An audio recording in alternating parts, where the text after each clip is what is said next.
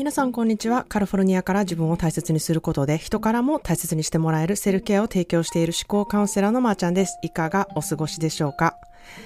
えー、以前のね、ポッドキャストで私がアムステルダムに住む家族の家にお邪魔していたっていうことを伝えていたと思うんですけれども、えー、アムステルダムから、えー、その姪っ子と義理の妹が、えー、アムステルダムから遊びに来ていて、ちょっと最近忙しい日々を過ごしているんですね。まあ、その様子はちょっと、あの、インスタグラムの、えー、ストーリーでちょっと見ていただけるかなというふうに思ってるんですけれども、えー、義理の妹は、えー、アメリカにずっと生まれ育って、えー、住んでいたんですけれども、アムステルダムにえー、引っ越して、やや6年ぐらいが経ちます。えー、なのでね、えー、外国に住むっていうことで故郷をね、あの、思う気持ちとか、またアメリカとこうヨーロッパの文化の違いなど、私がまあそれのアジアバージョンというか、えー、前からね、あの彼女とは趣味趣向がめちゃくちゃ合う方だったんですけれども、え共通点がこう今まで以上にこう増えてですね、ここ数年で本当にあの心が近い、え家族兼すごく仲いい友達っていう風にね、なってきたことをめちゃくちゃ嬉しく思っているんですね。まあそんなでですね、まあこの彼女は、えー、とても育ちが良くて、すごい上品でですね、えー、誰に対してもお人よしで、もう本当に愛想が良くって、どこに行っても本当に素敵な方で、えー、まあ優しい人で、まさに誰とでもうまくやっていける人、代表みたいな感じの方なんですね。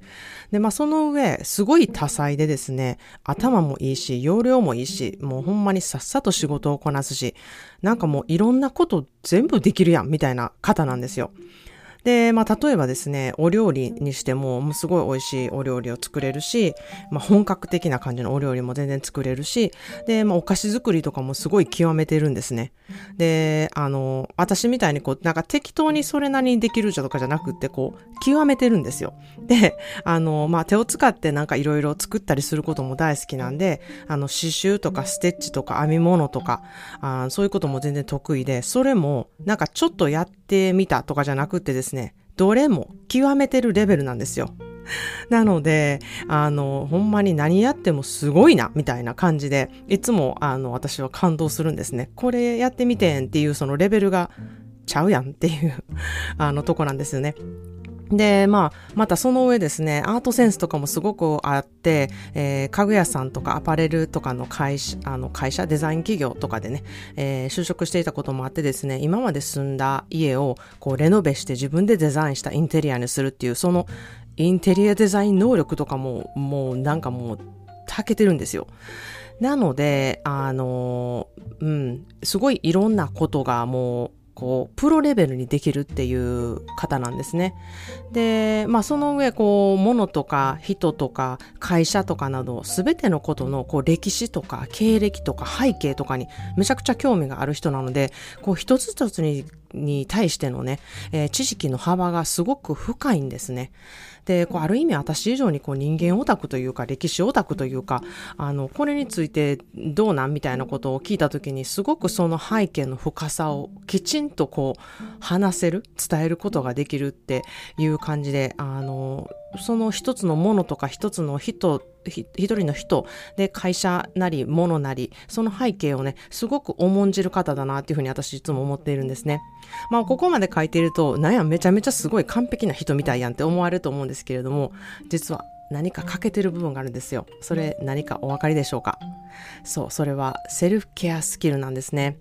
まあ、完璧主義で全てをこなせて、こう、何でもできるスキルを持ちすが、持ちすぎるがためにね、こう、全てできるっていうのがこう、デフォルトになっていてですね、それが当たり前なんで、もう全部全てなんか完璧にしようとするんですよね。で、まあもちろんその上みんなのこともハッピーにするために自分は常に動いて人のためにできることを全てやってで、これまたできるスキルがその上にあるのでですね、頑張ってそのスキルを発揮させてで、まあしかし頑張って頑張りすぎるがためにね、後でしんどくなるっていうそんなことをね、めちゃくちゃ繰り返してきた方なんですね。で、やっぱり余裕がなくなってくると、こう、なんで自分はこういうことしてるのかとか、あの、自分が本当に何したいのかっていう考えるスペースが全くなくてですね、常に周りのことを幸せにしようとか、えー、求められたことに応じることをしようっていうふうにね、そういうことが常にうん、あの、目の前にあって、それをこなしていくっていうことをやってしまってですね、いざ自分は何をしていきたいのかとか、えー、まあいろいろできるがためにね、うん、何を本当に重要にしたいのかわからないっていう状態になっているっていう感じだったんですね。まあリスナーさんにもそんな方が、あの、いるんじゃないでしょうかっていうふうに思ってます。何でもできるって思っていなくてです、あ思っていなくてです、でもね、あの、周りから何でもできるねって言われたりとか、えー、いつも優しいからお人よしよねとか、または八方美人だねっていうふうにね、まあ、八方美人っていうのはちょっと言い方がいいのか悪いのかちょっとわからないんですけれども、そういうふうに言われれたことがある方もいるんじゃないでしょうか。で、まあ、ルイをね、とも呼ぶではないんですけれども、まあ、私が義理の妹と仲良くなったのも、えー、そして、えー、セルフケアの講座に入ってくださっている方も、まあ、めちゃめちゃ多彩な方が多いんですね。まあそれは、あの、実は私が結構そうだからなんですね。まあ自分のことを多彩って、あの、言うてるわけではないんですよ。まあそ、それもね、あの、どないやねんっていう感じなんですけれども、まあ私をご存知の方は、まあまあじゃあ何でもできるし、あの、めっちゃ多彩やんって、すっごい、あの、思う方多いと思うんですよ。で、私も実際に、自分では全然そういうふうに思ってないんですけれども、すごくそう言われることが多いです。で、あの、まあ、そう見えてるんやなっていう自覚はめちゃくちゃあります。でもね、あの、上には上がいるんですよ。なので、私は自分なんてまだまだって思っていてもですね、きっと周りの人からは、あ、何でもこなしてるように私は見えているんだなっていうふうに思っているんですね。しかし、あの、実は今と、こう、前と全然違うところがあるんですよ。で、以前は、えー、こなしているように見えて、実はこなしていない場合がめちゃくちゃ多くて自分がすごいしんどくなってたっていうところがめちゃくちゃ多いんですね。しかし今は、こう、こなしていけるように見せてるようにこう動いているっていう、あの、ことになったっていう、その違いがあるんですね。で、これはどういうことかというと、まあご存知のように、セルフケアで自分をいたわる思考で自分の価値を知って、それをうまく使えるようになれば、なんかもうすごいこなしていて身を削っているっていうだけじゃなくてですね、こなしているように見せれるように動いているっていう、あの風になってきたっていうふうに思ってるんですね。それは、あの、まあ、後者の方は全然こう自分の身を削ることでもなく、えー、自分の、えー、好きな感じで、えー、それなりにエネルギーをこうセーブしながらやっていくっていう、そのあのバランスができるようになったっていうことが、え言えるんですね。まあ私がよく言っている、えー、セルフケアの一つに重要なことを順番立てしていくこと、で、断ることを学ぶこと、で、本当にしたいことやできること。に自分の時間とエネルギーの量と質が見合っているかを確かめて考えてお返事をすること。っていう、こういうことをね、えー、常に意識してやっていくことが、まあ、セルフケアの一つなんですね。で、これってどの立場で、どういう立場であってもするべきことだっていうふうに思っているんですね。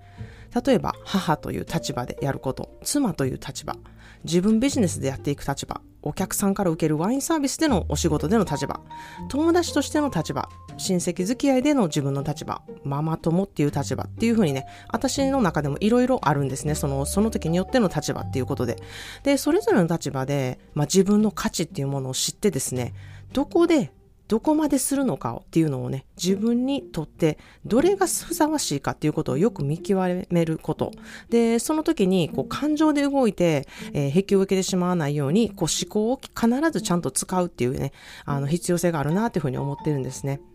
ここで、えー、思考でセルフケアっていう風にね、あの思考をセルフケアによってこう鍛えておくとですね、まあ、いざっていう時に自分に負担のかからないように自分に優しく結果、周りの人にも迷惑をかけない、まあ、むしろ喜んでくれる環境づくりっていうものがね、できるようになるんですね。あの、あの人のために思ってやったのに逆効果やったわとか、えー、見返りを求めてやったわけじゃないけど、なんか俺も何もなかったなとか、なんかむっちゃ頑張ったのに、なんか虚しい気持ちしか残れへんやんとか、そんな経験をしたことがある人は、うん、自分は結構カラカラのコップでこうギブするものがないのにどんどん身を削ってしまっている方だなっていうふうに私は思っています。それがちょっと自分の中でセルフケアをしないといけないバロメーターになるといいなっていうふうに思っています。ということで今日の一言 English はそんな方に響いたらいいなって思って、え、選んだ言葉です。She remembered who she was and the game changed. She remembered who she was and the game changed. 彼女は自分が誰だかを知った時に世界が変わった。She remembered who she was and the game changed. 彼女は自分が誰かを知った時に世界が変わった。この The game changed っていうフレーズはね、世界が変わった。今までやってたことは何だったんだ？今までの自分に対してのルーが変わったっていうようなニュアンスがある英語なんですね。でこれってすごくよく使われる言葉で、The Game Changer っていう言葉もよく使うんですね。で、あのゲームを変えたものみたいな感じですね。で、これは世界が変わったものっていうことを表すんですけれども、えー、例えば、皮むき器の存在を知らないで、こう包丁で全部皮を剥いていた人が、皮むき器に出会って、うわ、これってゲームチェンジャーやみたいな風なあの言い回しをしたりするんですね。あそんな感じで、えー、The Game Changer っていう風に、あの、いう風に、あの、言ったり使い、使ったりします。で、私の、まあ、思考でセルフケア講座はまさに皆さんから The Game Changer っていう風にね、あの、言ってくださることをすごく嬉しく思ってるんですね。まあ、それくらい目から鱗だったとか、自分に対してこんなルールが変わる考え方ってあるんやとか、人付き合いの見方とか自分に対しての思いが完全に変わったっていう感想を必ずいただいています。9月から始まる思考でセルフケアの講座に興味のある方は概要欄から公式 LINE へ登録してみてください。え9月4日にあの説明会をするんですけれども、まあそれは全部ビデオオフ、音声オフであの参加できるスタイルになっていますので、何かしながらとか、えー、あの、どこでもいいので気軽に、えー、あの、参加してみてほしいなというふうに思います。オンラインで、えー、講座ってどんな感じなんとか、えー、セルフケアには興味あるけど、あんまりちょっとどういうことかわからないなっていう方とか、まあ、ポッドキャストを聞いていて、少しでも自分のね、思考をこう深めていきたいなって思う方、ぜひお気軽に見に来てほしいなっていうふうに思います。まず意識すること、そして行動することからセルフケアっていうのは始まるので、えー、この説明会を聞くだけで、うん、自分の中で何かうん、得るものがあるんじゃないかなというふうに思ってますので、まずちょっと聞いてみること、うん、どういうことをこう、深く、深入りしてやっていくのかっていうことをね、えー、ちょっと知りたいなって思う方は本当に見に来てほしいなっていうふうに思います。えー、今やりたい、変えたいって思うその直感がある時がセルフケアをする時期だっていうふうに私は思っています。自分を大切にすることは結果本当に人のためになること。セルフケアで誰でもそれができるようになること。その波紋は皆さんの家族やお友達同僚など人間関係やお仕事に必ず響いて相乗効果を表していくことをお伝えしました。それは自分の価値がわかるようになるからなんですね。それでは皆さんもいろいろいてよしで素敵な一日をお過ごしください。Thank you so much for tuning into today's podcast. I hope you find something new to take away with. Let's get together in the next episode. Have a wonderful self care day. Cheers to you and I.